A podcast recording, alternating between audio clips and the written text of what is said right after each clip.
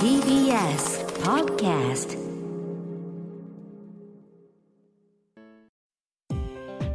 東京情報デザイン専門職大学プレゼンツ夢を追いかけて。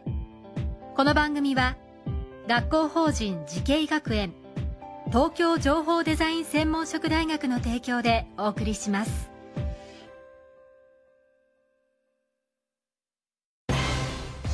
な未来あったらいいな。こんな世界できたらいいな。情報とデザインの新しい学びをクリエイト。才能と未来を共に育てる。学校法人慈恵学園東京情報デザイン専門職大学。今年4月開学予定。オープンキャンパス開催中です。夢。それはもうすぐ実現する。新しいコンセプトとテクノロジーであなたの才能と未来が開花する学校法人慈恵学園。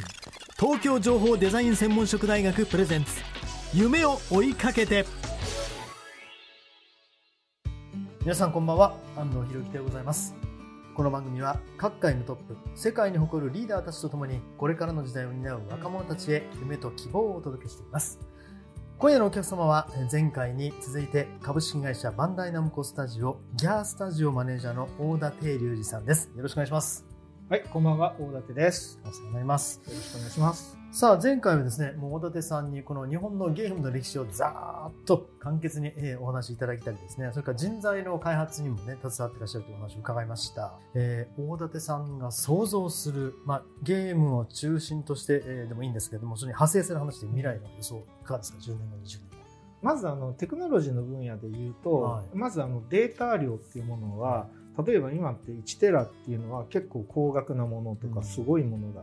で、えっとまあ、それのバックアップに時間かかるみたいなことがあるじゃないですか。はいでこれがあのものすごくこの容量に関してのえ自由度が高まります。うんで、えっと、要は大容量でも低価格化していく。で次にデータ転送量も低価格化していくというとおそらくなんだけどもうスマホ1台とかもうそのゴーグルデバイスでもってあの全て世界中の情報が取り出せる。しかも高速に取り出せてしまうっていう時代になります。多分そういうものがこう進んでいくとゲームもあのなんだろうゲームしようじゃなくてゲームを無意識のうちにやってるとか、なんかゲーム感覚でこう日々の日常のこう、えー必要な情報を取り出したり、うんうん。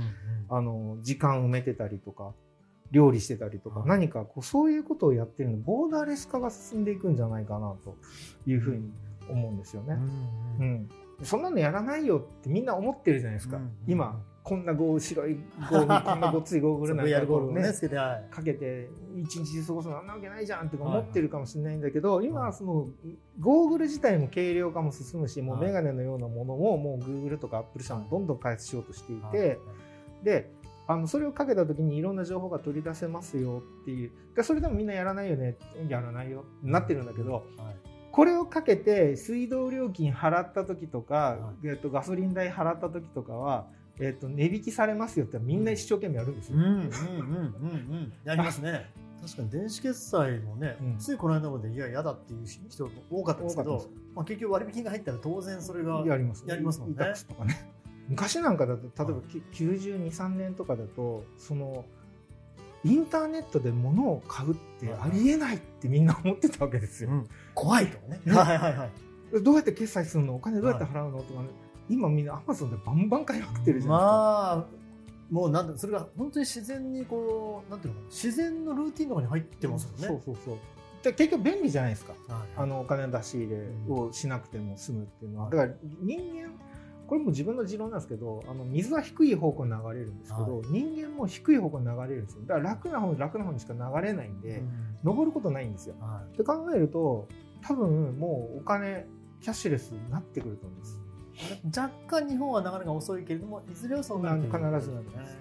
ただそうすると本当にあの人材というのがねそれをいわゆる運営するのもそうですし、開発するのもそうなんですが、大事になってくると思うんですけどそんな中でこのいわゆる東京情報デザイン専門職大学では大館さんは、まあ、どのような人材を具体的に育てようと思ってらっしゃあいますか？なるほど。これはですねあのまずその人材っていうものに対してはすごく大事で、18歳の取り合いなんですよ。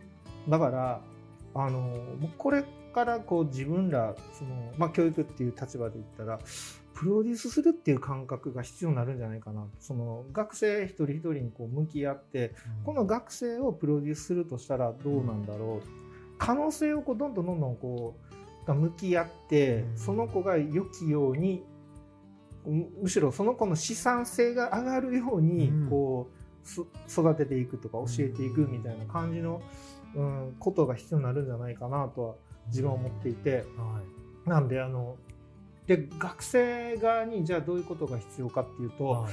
あの自分の殻にこう閉じこもって自分はこうなんだって思い込んでるよりは、はい。オープンでうん。どんどん学習していくいろんな情報を取り入れていく何事も面白く感じていくみたいなそんな感じのこう人材像必要になりますね。でこれが一言で言ってじゃあそういう人ってどういう人なのっていうと、うん。あの傾聴スキルというか、はい。あのヒューマンスキルというかあの人と向き合ってあの相手と共感する力とか、うん。でそういうものをやっぱ今後求めていかいくことになると思います。それは自分が成長するために必要だしこう我々がこう何かをこうアドバイスサジェッションとかしていく時にもその力はその学生にとっても必要だし、えっと、あとこれからのものづくりっていうのはあの一人で絶対できないんですよ。はいはいあの集団作業っていうか、うんあのチームでやることに絶対なるんで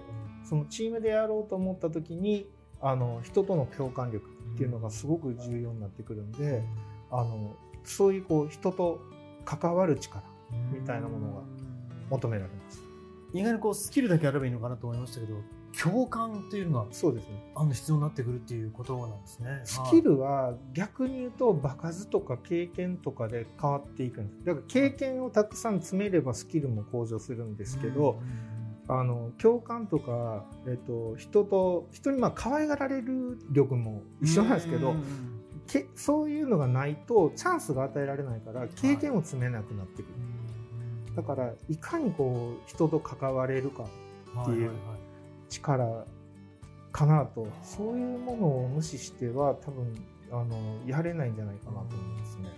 まあ結局ではものづくりなんですこの東京情報デザイン専門職大学っていうのはものづくりをできる人間を輩出するっていう大学なんですよ。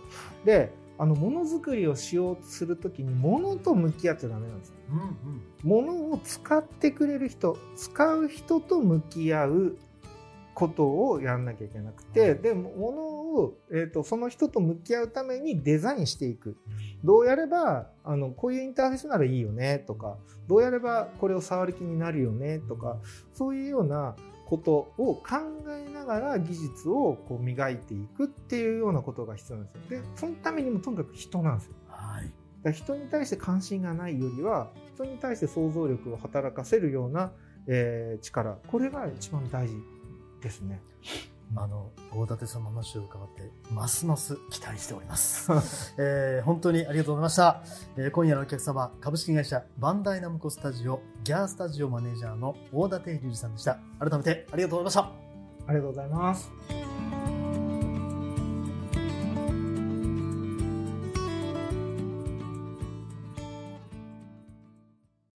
情報工学と人工知能。